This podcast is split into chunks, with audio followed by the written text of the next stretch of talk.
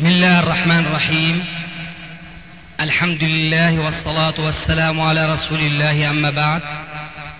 فهذا أحد أشرطة سلسلة الهدى والنور من الدروس العلمية والفتاوى الشرعية لشيخنا المحدث العلامة محمد ناصر الدين الألباني حفظه الله ونفع به الجميع قام بتسجيلها والتأليف بينها محمد بن أحمد أبو ليلى الأثري. إخوة الإيمان والآن مع الشريط الثمانين بعد المئة الرابعة على واحد. التي يترتب من ورائها مفاسد كثيرة إذا ما أهملت أو لم يهتم بها. وهي كما ذكرنا مرارا وتكرارا من قول عليه السلام في آخر الحديث ومن تشبه بقوم فهو منهم. واللي بيزيد في النفس أسا وحزنا. أن بعض الجماعات الإسلامية اليوم ليس فقط لا يقيمون وزنا لمثل هذه القواعد الشرعية الهامة بل يزيدون على ذلك قولا وهو أنهم يقولون هذه قشور. ويجب أن نشتغل باللباب. هذه في الحقيقة من أكبر المصائب التي حلت في كثير من الشباب في العصر الحاضر. لأنه لو كان هذا التمييز أو هذا التفريق بين القشر واللب لو كان شرعا لتطلب علماء في الشرع ليميزوا بين الأمرين ويصنفوهما كما فعل الفقهاء حينما ميزوا الفرض عن السنة.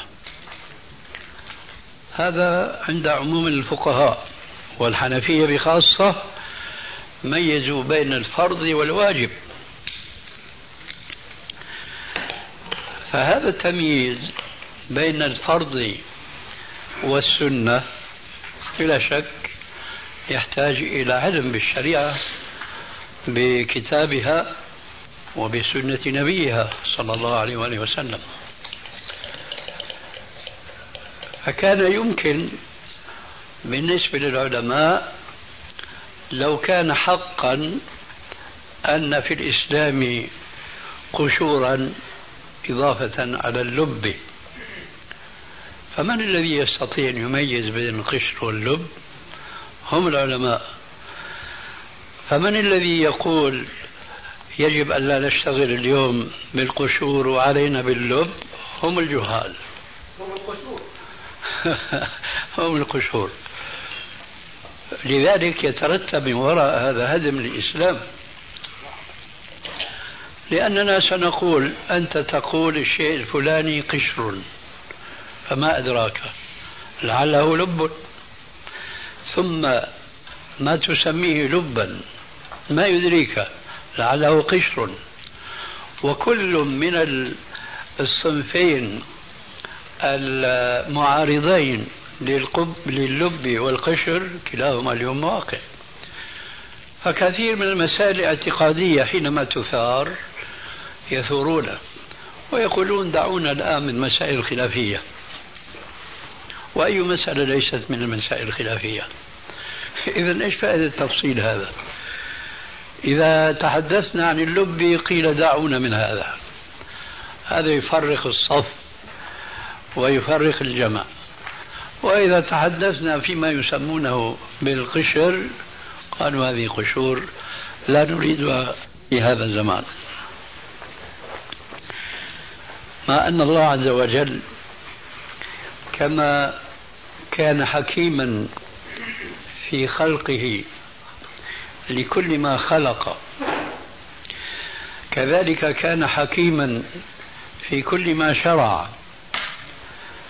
فحينما خلق البشر خلق الذكر والأنثى وحينما خلق كثيرا إن لم نقل كل لأني لست متخصصا في الزراعة لما خلق الفواكه وخلق الحبوب خلق لها قشرا ولبا.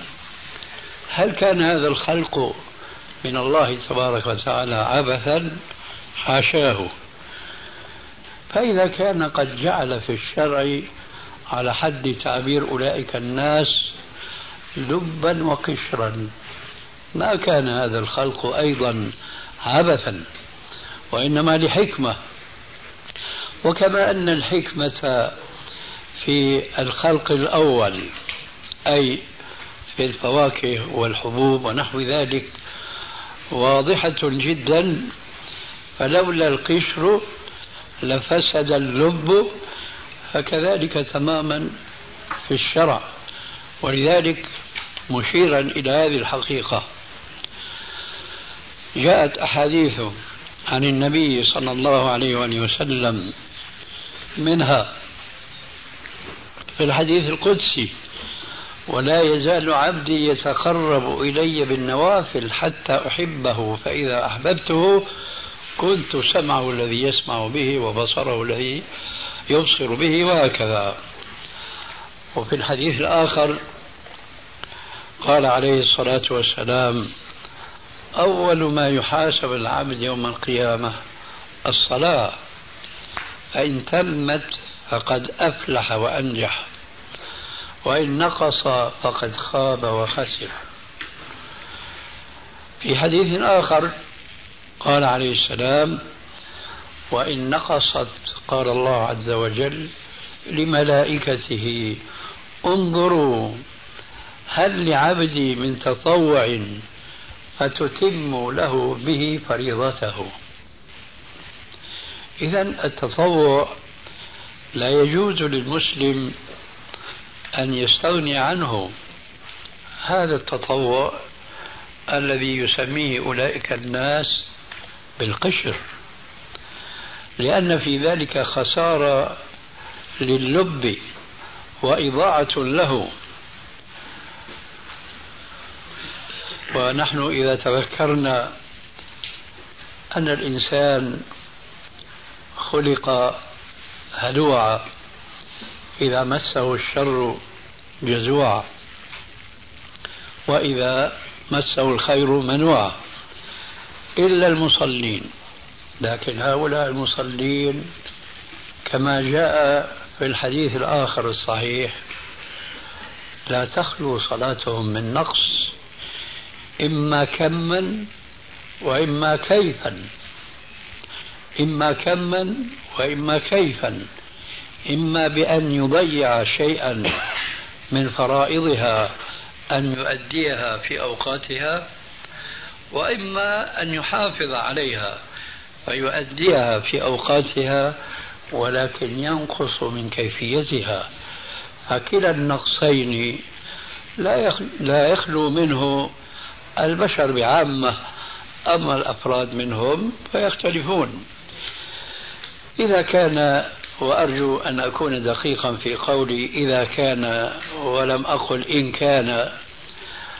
إذا كان يوجد في هؤلاء البشر من يحافظ على أداء الصلوات في أوقاتها ولا يضيع صلاة من صلواتها مطلقة فلا يخلو منهم جميعا أن يضيعوا شيئا من صفاتها وكيفياتها. إذا كان الأمر كذلك يأتي هنا قوله عليه الصلاة والسلام إن الرجل ليصلي الصلاة وما يكتب له منها إلا عشرها تسعها ثمنها سبعها سدسها خمسها ربعها نصفها. نصفها. وين راح النصف الثاني؟ وراء الزرع وراء الضرع وراء التجارة وراء الهندسة وراء وراء إلى آخره. وهذا لا بد منه لأنه بشر. وربنا عز وجل حينما وصف المؤمنين كان من أول صفاتهم أن قال قد أفلح المؤمنون الذين هم في صلاتهم خاشعون. فمن منا يستطيع أن يحكم على نفسه اليوم بأنه في صلاته يحصل الأجر كاملا بالمئة مئة. لا أحد. من منا يستطيع أن يقول عن نفسه اليوم إنه خاشع في صلاته. خاشع. صفة لازمة. أما خاشع بمعنى خشع فهذا لا يخلو إن شاء الله فرد منا. أن يخشع في صلاة ما وفي يوم ما. أما أن يكون صفة لازمة له فهو خاشع في صلاته. هذا كما كانوا يقولون قديما أندر من الكبريت الأحمر. فإذا كان هذه طبيعة الإنسان بعامة أن صلاته تكون ناقصة فبما يستدرك هذا النقص بصلوات النوافل. ولا شك أن هذه الصلوات ستكون كالفرائض أي فيها نقص. لكن ما يكون فيها من كمال يضم إلى النقص الذي حصل في الفرض ومن هنا يتبين لكم أهمية قوله عليه السلام حينما يقول الملائكة انظروا هل لعبدي من تطوع فتتم له به فريضته. إذا المقصود من هذا أخيرا هو أنه يجب على المسلم أن لا يكون دأبه دأب ذلك الأعرابي الذي قال والله والله يا رسول الله لا أزيد عليهن ولا أنقص. ذلك لأن ذلك الأعرابي أولا كان على الفطرة وثانيا شهد له الرسول عليه الصلاة والسلام بقوله أفلح الرجل إن صدق دخل الجنة إن صدق. أما نحن اليوم فليس عندنا مثل هذه الشهادة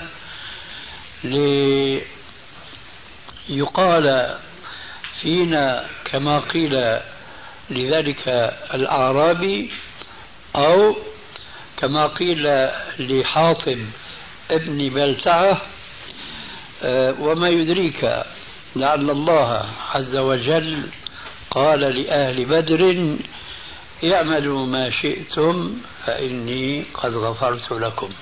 لسنا نحن هناك. ولذلك علينا أن نهتم على حد تعبير أولئك وأعوذ بالله من تعبيرهم ولا أقول من أولئك. يجب أن نهتم باللباب والقشور لأن القشرة لم يشرع عبثا كما أنه لم يخلق عبثا إنما للمحافظة على اللب إن في ذلك لذكرى لمن كان له قلب أو ألقى السمع وهو شهيد.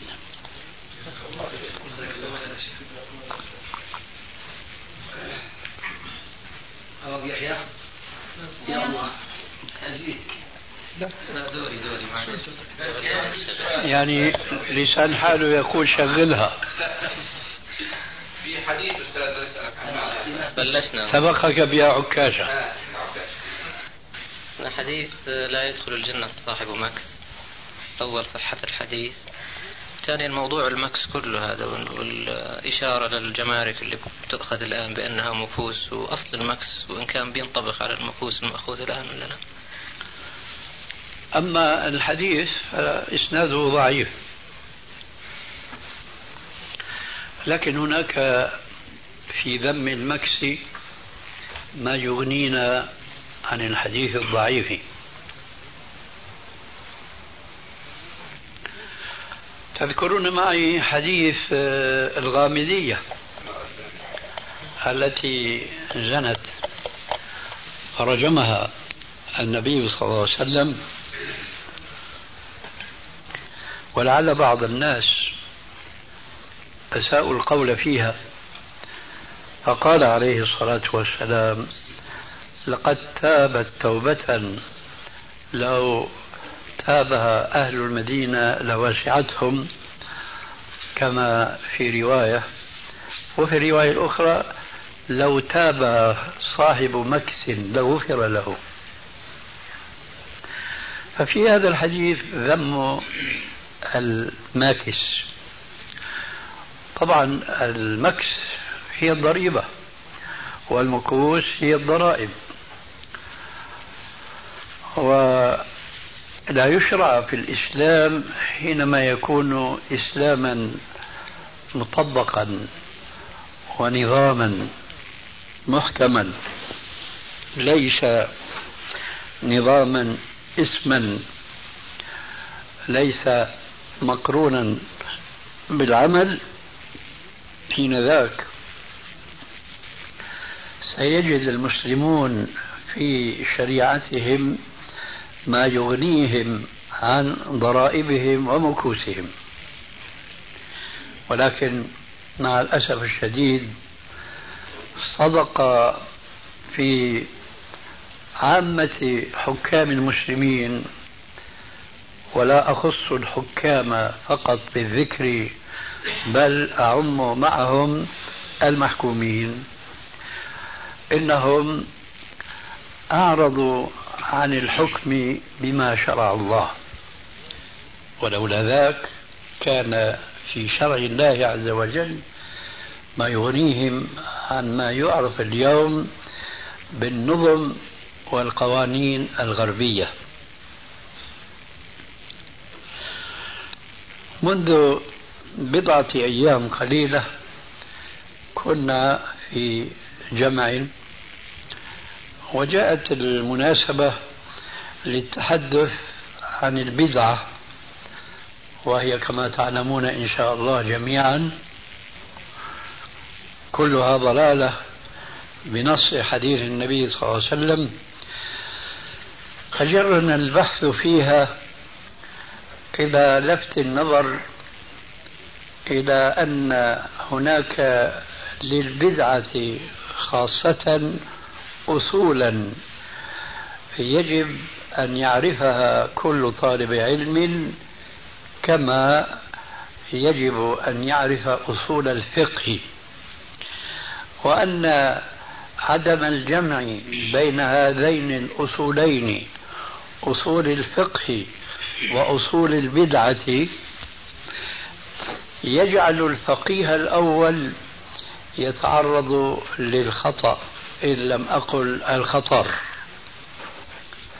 وكذلك العكس من كان عالما بأصول البدعة ولم يكن عالما بأصول الفقه كذلك يكون كالأول يقع في الخطأ إن لم أقل في الخطر.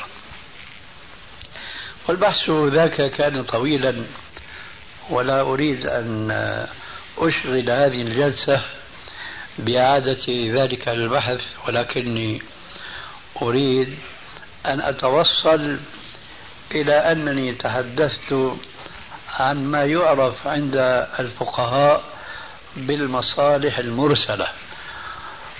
وأقول متحفظا حينما أقول الفقهاء فلا أعني عامتهم لأن المسألة فيها اختلاف. من أشهر الفقهاء الذين يقولون بالأخذ بالمصالح المرسلة هم المالكية.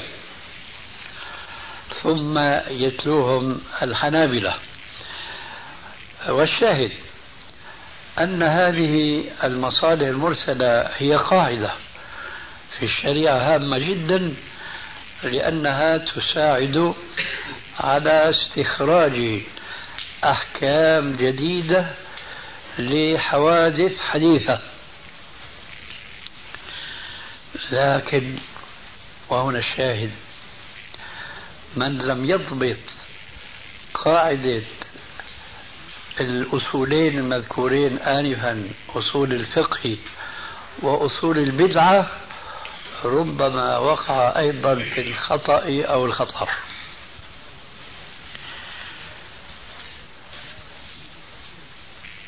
المصلحة المرسلة هي تشمل الحوادث والأسباب التي تجد مع الزمن ويمكن أن يتوصل بها المسلم وبخاصة الحاكم إلى آه، تحقيق مصالح للمسلمين. فهل هذه الوسائل التي يتحقق بها مصالح المسلمين هي تدخل بعامة أي كلها في قاعدة المصالح المرسلة؟ الجواب لا. لا بد من التفصيل. وصل بنا الكلام إلى أن المصالح المرسلة وهي الأسباب الحادثة التي يمكن أن يوصل بها أو بشيء منها إلى فائدة ومصلحة للأمة. أن هذه القاعدة وهي المصالح المرسلة لا يجوز الأخذ بها على إطلاقها. بل لا بد من التفصيل وهو كالتالي أولا يجب النظر في هذا السبب الحادث هل كان المقتضي بالأخذ به موجودا في عهده صلى الله عليه وآله وسلم أم لا؟ فإن كان موجودا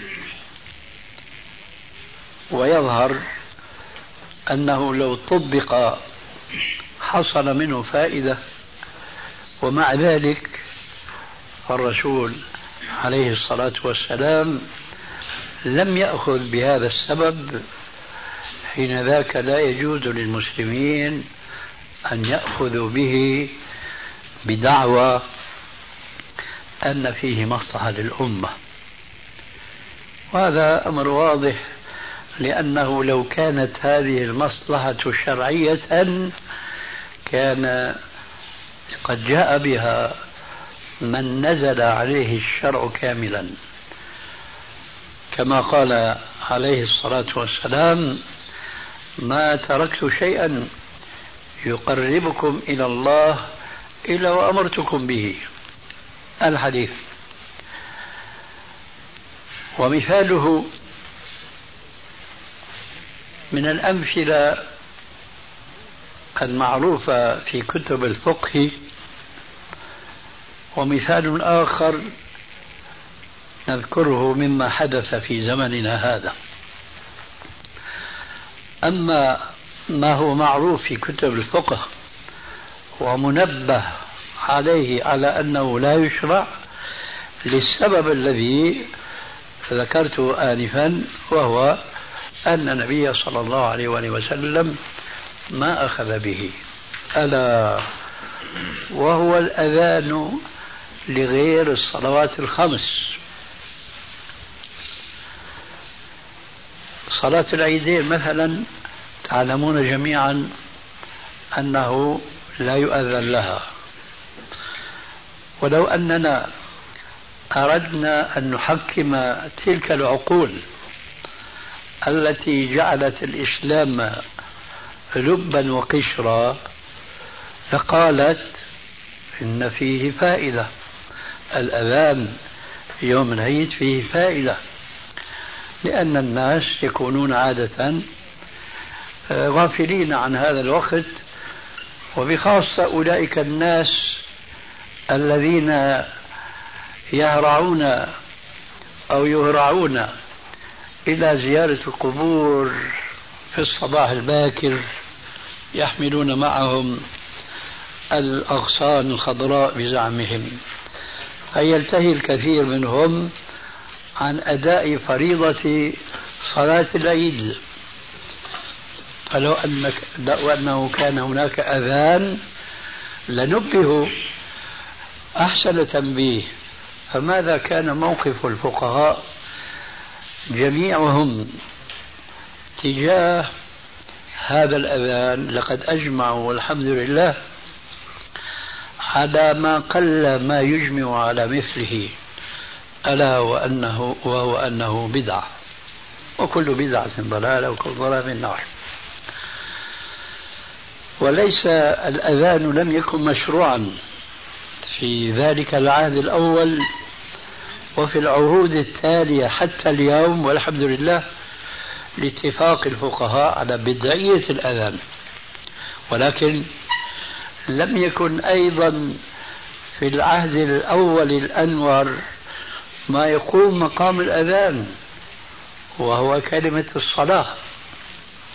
الصلاة جامعة. أيضا هذا لم يكن في عهد الرسول عليه السلام.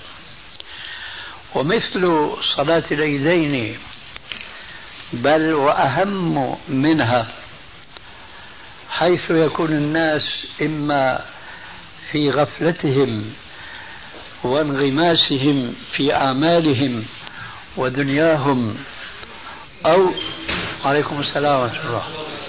كذلك الأذان لبعض الصلوات التي تشرع لمناسبة يكون الناس فيها في غفلتهم يعمهون.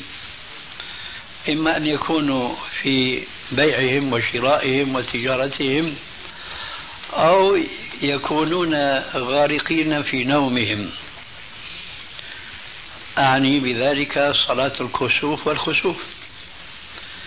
إذا كسفت الشمس في النهار فقل من ينتبه لهذا الكسوف.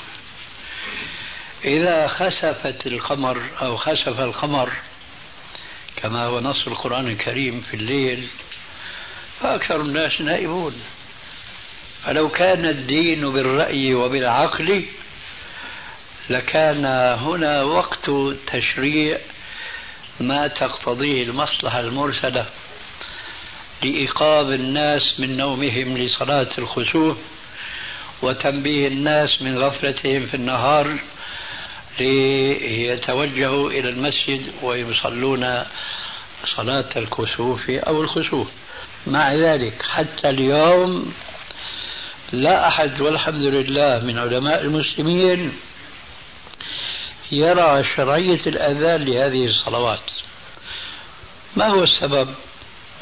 السبب هو ما ذكرته آنفا كان المقتضي لتشريع مثل هذه الوسيلة ألا وهي وسيلة الأذان قائما في عهده عليه الصلاة والسلام ومع ذلك فما سن ذلك للمسلمين فتسنيننا حينئذ هو ابتداع في الدين. هذا القسم الأول من المصلحة المرسلة أنه لا يشرع الأخذ بهذه المصلحة ما دام أن المقتضي للأخذ بما يحققها كان قائما في عهده عليه الصلاة والسلام. أما إذا لم يكن المقتضي قائما في عهده صلى الله عليه وسلم فهنا قد يتبادر إلى الذهن أن الأخذ بها مصلحة مشروعة وليس الأمر أيضا على هذا الإطلاق بل أما إذا لم يكن المقتضي قائما في عهده صلى الله عليه وسلم فهنا قد يتبادر إلى الذهن أن الأخذ بها مصلحة مشروعة وليس الأمر أيضا على هذا الإطلاق بل على التفصيل التالي. هذا السبب أو كانت هذه الوسيلة التي إذا أخذ بها في زمن ما وحققت مصلحة للأمة كان الموجب للأخذ بها هو تقصير المسلمين في القيام بشريعة الله ولو في بعض جوانبها فحينئذ يكون الأخذ بهذه الوسيلة أيضا كالوسيلة الأولى بدعة ضلالة. فلم يبقى إلا القسم الثاني وهو الثالث وهو أن لا يكون الدافع على الأخذ بهذه الوسيلة هو تقصير المسلمين. فحين ذاك الحمد لله. يرحمك الله. يشرع الأخذ بهذه الوسيلة ما دام أنها تحقق مصلحة شرعية. وعليكم السلام ورحمة الله وبركاته.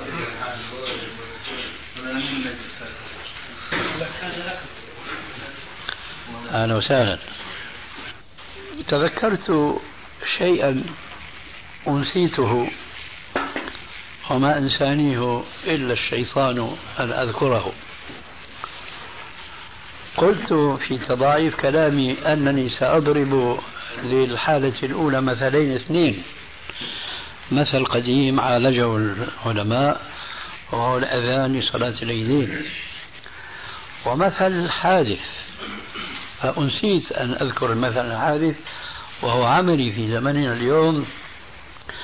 حيث تعلمون أن أكثر المساجد مدت فيها خطوط. بدعوى تسوية الصفوف.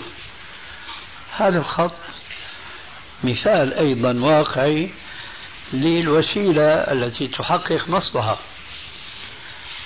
فهل هذه من القسم الأول أم الثاني أم الثالث؟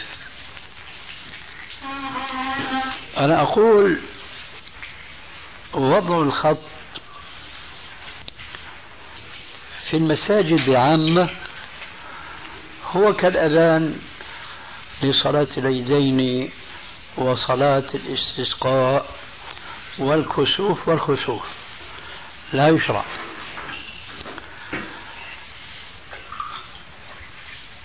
والسبب أن مد الخط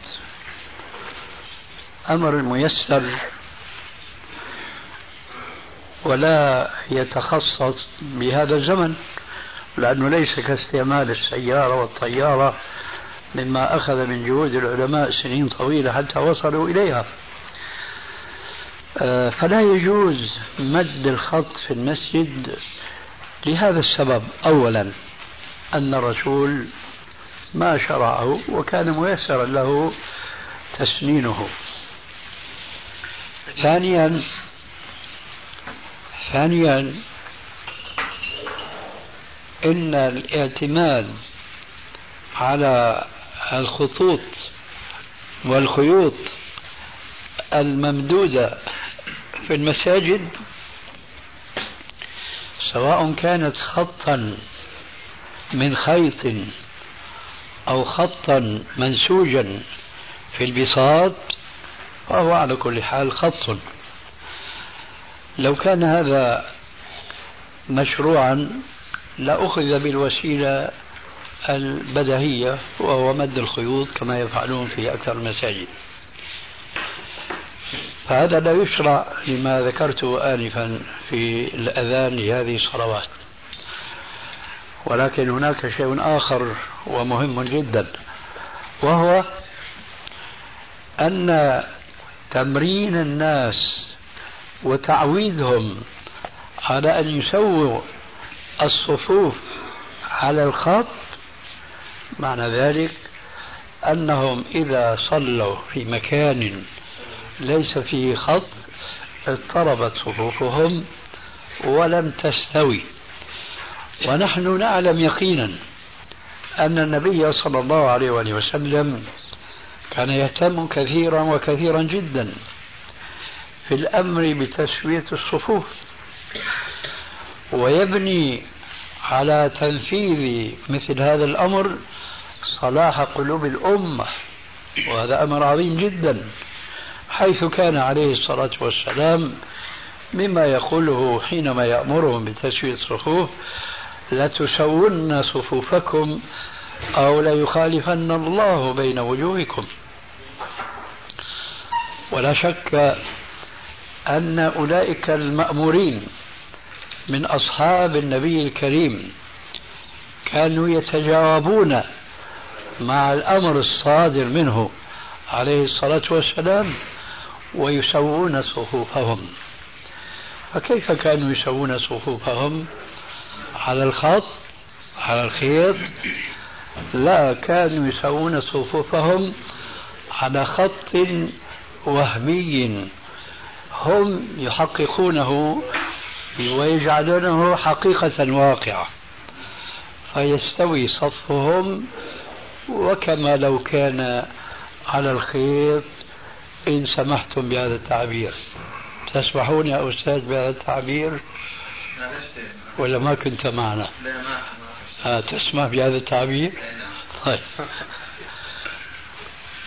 لماذا؟ لأنهم كانوا يهتمون بتنفيذ أمر الرسول عليه السلام ورسول الله صلى الله عليه وآله وسلم ما يسر لهم هذا الأمر الصعب تحقيقه فعلا كما يفعل اليوم بعض الأئمة أئمة مساجد أو بعض المسؤولين في وزارة الأوقاف.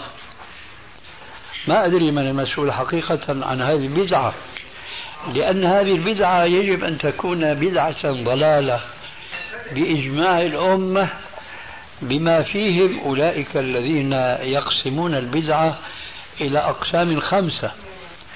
لأن هؤلاء قد قالوا في البدعة الضلالة أنها التي تخالف السنة. ولا شك أن مد هذا الخط يخالف السنة بدليل أننا إذا خرجنا إلى العراء لنصلي صلاة العيدين حسب السنة التي كان يخرج فيها إلى الصحراء أو لنصلي صلاة الاستسقاء آه، تجد الصفوف يعني شيء مما يزعج الفؤاد تماما لا يحسن الناس تسوية صفوفهم إطلاقا. وبخاصة إذا كان الصف طويلا مديدا على أرض الساحة التي اجتمعوا فيها للصلاة. لا يحسنون. لماذا؟ لأنهم لم يتدربوا على تسوية الصف في المسجد للجدران الأربعة. اللي بيكون طوله مثلا عشر أمتار أو عشرين متر أو أكثر أو أقل. ولذلك فتكون تمرين الناس على تسوية الصف على الخيط صد لهم على أن يعتادوا على هذه التسوية دون التسوية التي كان يعتادها أصحاب الرسول صلى الله عليه وسلم. يوم كان يأمرهم بالحديث السابق وبمثل قوله عليه الصلاة والسلام سووا صفوفكم فإن تسوية الصفوف من تمام الصلاة أو كما في بعض الروايات من حسن الصلاة.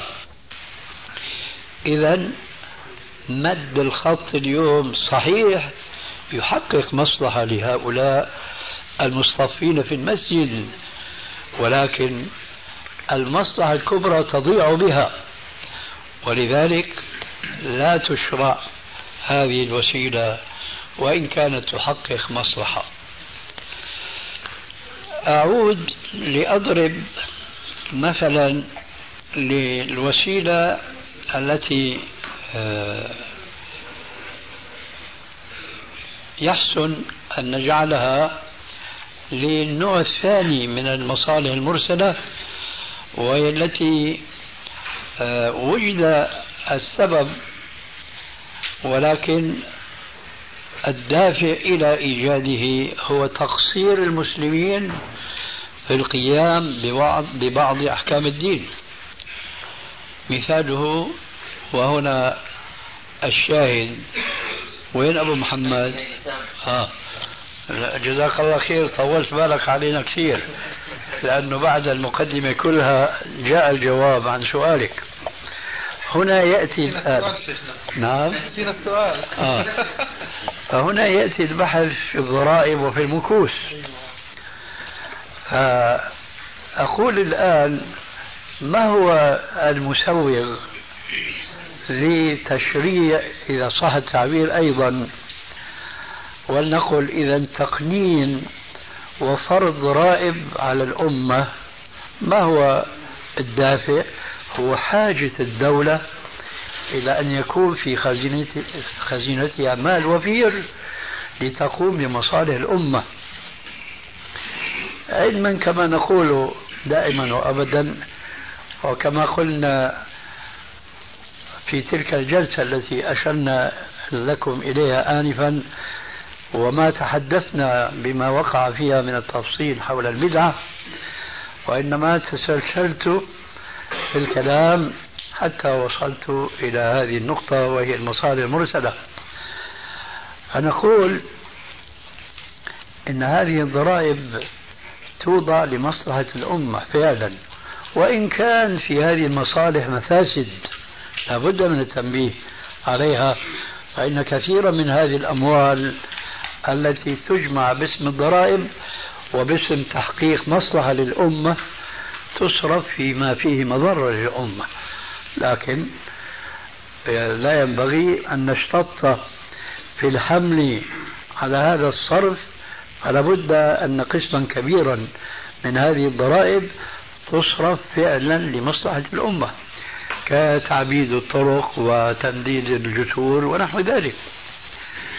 لكن ما هو السبب الذي تدفع الحكومات الإسلامية اليوم على فرض الضرائب السبب هو إهمالهم للقيام بكثير من الأحكام الشرعية. أول ما يتبادر للذهن أن الحكومات الإسلامية كلها أو على الأقل جلها لم تجعل نظام الزكاة نظاما مفروضا في حكمهم ونظامهم. وبذلك خسرت الخزينة الملايين المملينة من الأموال التي كان باستطاعتها أن تجمعها بطريقة شرعية. فإذا خسرت الدولة هنا ولا شك أموال كثيرة. كيف يعوضون هذه الخسارة؟ بفرض ما ليس فرضا بل وما لا يكون جائزا في الإسلام ألا وهي المكوس.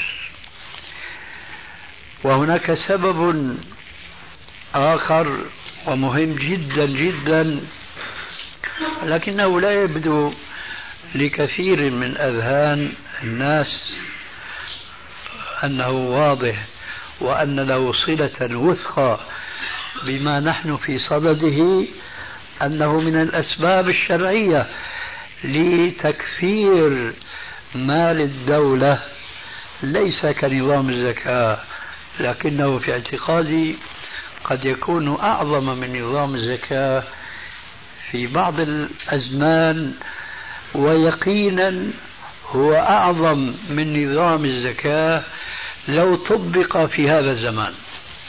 ما هو الجهاد في سبيل الله؟ أقول أن هذه الوسيلة لا ترتبط بداهة في الذهن أن لا صلة بهذا الموضوع. لكني أذكركم بحديث أول الجلسة طرقت موضوع التشبه والجلوس على هذه المقاعد التي تجعل الإنسان يتكبر وهو لا يعرف التكبر فيجلس هكذا متعنترا إذا صح التعبير أيضا. المقصود. ذكرت لكم في أول جلسة بمناسبة التشبه والنهي عنه ومن تشبه بقوم فهو منهم. هذا الطرف الحديث طرف من الحديث الذي جاءت المناسبة الآن لأتلوه على مسامعكم بكماله وتمامه. قال عليه الصلاة والسلام بعثت بين يدي الساعة بالسيف حتى يعبد الله وحده لا شريك له وجعل رزقي تحت ظل رمحي وجعل رزقي تحت ظل رمحي. هل هذا الرزق يعنيه عليه السلام هو رزقه؟ هو لا هو يعني رزق أمته وجعل رزقي تحت ظل رمحي. وجعل الذل والصغار على من خالف أمري ومن تشبه بقوم فهو منهم. بعثت بين يدي الساعة وحده حتى يعبد الله وحده لا شريك له. وجعل رزقي تحت ظل رمحي.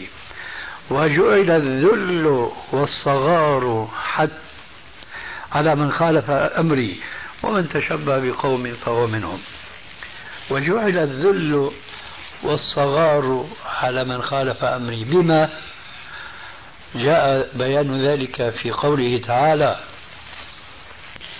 قاتلوا الذين لا يؤمنون بالله ولا باليوم الآخر ولا يحرمون ما حرم الله ورسوله ولا يدينون دين الحق من الذين أوتوا الكتاب حتى يعطوا الجزية عن يد وهم صاغرون. وجعل ذل رزقي تحت ظل من رمحي. وجعل الذل والصغار على من خالف أمري لأنهم إما أن يكونوا أهل ذمة فهم يدفعون الجزية عن يد وهم صاغرون. وهذا من الأسباب القوية لإملاء خزينة الدولة بالمال الحلال لا بالمكوس المحرمة. وإن كانوا أهل حرب فذلك أغنى للمسلمين لأنهم سيكسبون أموالهم ويسترقون رجالهم ونساءهم وصبيانهم وكل هذه المكاسب بكل أنواعها هي مال للمسلمين. يغنون بذلك. ولهذا لعلكم قرأتم في بعض التواريخ أنه حصل في زمن عمر بن الخطاب عمر بن عبد العزيز رضي الله عنه وأرضاه ما كاد يتحقق في زمنه نبوءة النبي صلى الله عليه وآله وسلم أنه يأتي زمان يخرج الغني بزكاته فلا يجد من يأخذه لأن المسلمين صاروا كلهم أغنياء. إذا هذا مثال للسبب الذي يؤخذ به ويحقق مصلحة إسلامية لكن الذي دفع إلى هذا إلى الأخذ بهذا السبب في الوقت الذي يحقق آه، مصلحة إسلامية وهي غناء الدولة غنى الدولة هو سببه تقصير المسلمين في تطبيق شريعة رب العالمين. أما السبب عن النوع الثالث نعم. النوع الثاني من البدع من البدع أيضا غير مشروع لأنه مخالف للسنة. أما السبب الثالث الذي وجد المقتضي وليسوا مسؤولين عنه أي لم يكن السبب هو تقصيرهم في تطبيق جوانب من دينهم. فهو الذي يبحثه الإمام الشاطبي رحمه الله في كتابه العظيم الاعتصام لأنه يتحدث هناك بتفصيل عن المصلحة المرسلة فيذكر أن من المصالح المرسلة أن الكفار إذا هاجموا ديار المسلمين ولم يكن في خزينة الدولة من المال المجموع بالطرق المشروعة ما يكفي لرد اعتداء هؤلاء الكفار فحينئذ يجوز للحاكم المسلم أن يفرض فريضة على أغنياء المسلمين وليس على فقرائهم. وهذه أيضا فارقة عظيمة بين الضريبة التي يفرضها الحاكم المسلم حينما يوجد السبب الشرعي لفرضها وبين المكوس التي تفرض اليوم فهي لا تميز بين غني وفقير. في هذه الحالة حالة غزو الكفار لبعض البلاد الإسلامية يجب على الحاكم أن يجمع من أموال أغنياء المسلمين ما به يتقوى على رد اعتداء المعتدين. هذا ما يتعلق بالجواب عن المكوس حابين نسمع وجهة نظرك فيما يتعلق بموضوع الركاز. فيما يتعلق بموضوع الركاز؟ الركاز. نعم. آه. بالنسبة لما يقال بأنه حينما يكون عند دولة مال أو نفط أو ثروة تكون هذه لعامة المسلمين ما عدا نسبة معينة. حابين آه إنه رأيك في انطباق هذا الكلام على العصر الحالي. معظمها لا تطبق الإسلام كنظام حكم وشعوبها أيضا هي شعوب مسلمة كأفراد ولكن ليست دول إسلامية. فهل ينطبق الحكم العام على هذا الموضوع؟ وكيف يكون الحكم في العصر الحالي؟ أظن البحث السابق يصلح جوابا لمثل هذا السؤال لأنه أو لأنني لا أجد فيه آه، شيئا جديدا إلا ما يتعلق بتفسير الركاز.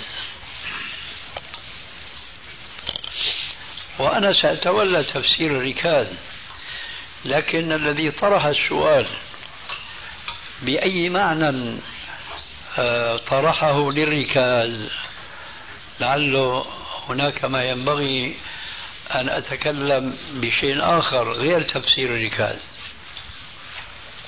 الثروات اللي تحت الأرض يعني. آه بعامة يعني. نعم. وبخصوص النفط بصفته الشيء الأكبر في الوقت الحاضر. يقول الرسول عليه السلام وفي ركاز الخمس. وهو الطرف الأخير من حديث أخرجه الشيخان في صحيحيهما. من حديث أبي هريرة رضي الله تعالى عنه قال قال رسول الله صلى الله عليه وآله وسلم العجماء جبار والبئر جبار والمعدن جبار وفي الركاز الخمس. والمهم بطبيعة الواقع الكلام على هذه الفقرة الأخيرة. أه، ولكني سقت الحديث بتمامه لفائدتين اثنتين. الأولى فائدة عامة. لعل بعض الحاضرين أه، يكون هذا الحديث يطرق سمعه لأول مرة. وهو قول عليه السلام العجماء جبار والبئر جبار والمعدن جبار وفي ركاز الخمس الخمس. والفائدة الثانية هي أن في الفقرة التي قبل الأخيرة وهي قول عليه السلام والمعدن جبار ما يساعدنا على الفهم الصحيح للركاز لأن العلماء اختلفوا في تفسير الركاز على قولين اثنين. القول الأول وهو الصحيح الذي لا ريب فيه أنه دفين الجاهلية. الركاز هو دفين الجاهلية. أي كنز مدفون قبل الإسلام. أما الكنز الذي دفن بعد الإسلام فليس ركازا. وبالتالي فالمعدن الذي خلقه الله عز وجل في الأرض مهما كان ثمينا فضة أو ذهبا أو بلاتينا هذا ليس ركازا هذا معدن ولذلك لما قال عليه السلام والمعدن جبار فلو أراد بقوله عليه السلام وفي الركاز الخمس كان يقول وفيه الخمس. لكنه لم يرد المعنى الثاني وهو الذي يقوله أبو حنيفة ومن تبعه الركاز هو المعدن المدفون بخلق الله في الأرض. هذا التفسير خطأه علماء الفقه وبخاصة الحجازيين منهم وأهل اللغة قاطبة مجمعون على أن الركاز هو دفين جاهلية وعلى ذلك فإذا استحصل أو عثر مسلم على ركاز فقد فرض فيه الشارع الحكيم الخمس كما فرض على الزكاة بالمية اثنين ونص فلا. كما لا يجوز من أجل هذا أنا قلت أن الجواب عن هذا السؤال يؤخذ من البحث السابق لا يجوز للحاكم أن يأخذ في الزكاة أكثر مما فرض الله. ما يجوز أن يأخذ بالمية خمسة بدل بالمية اثنين ونص.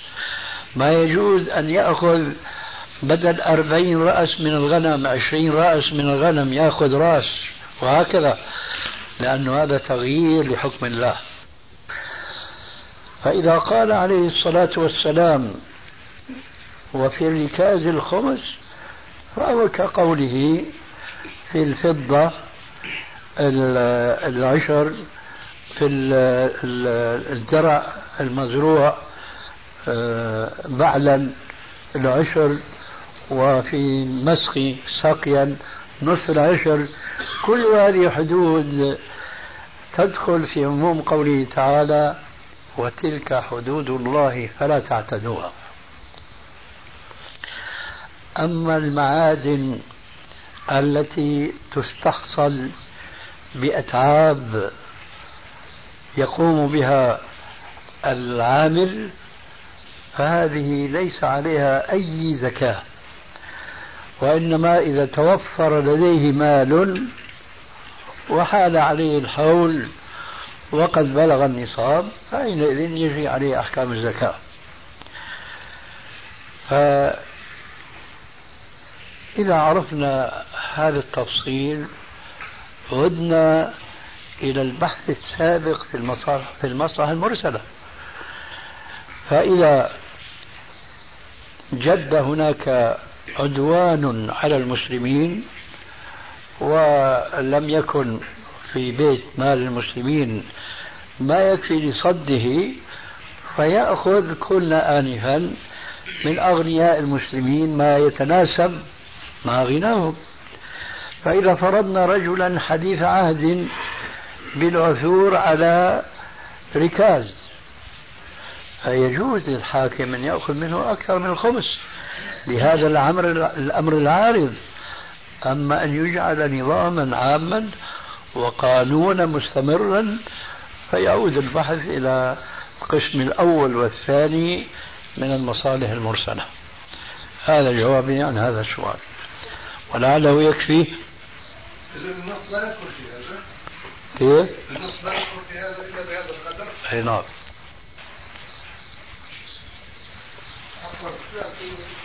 في في تفصيل. يعني النص الآن. إخوة الإيمان تتمة الكلام في الشريط التالي.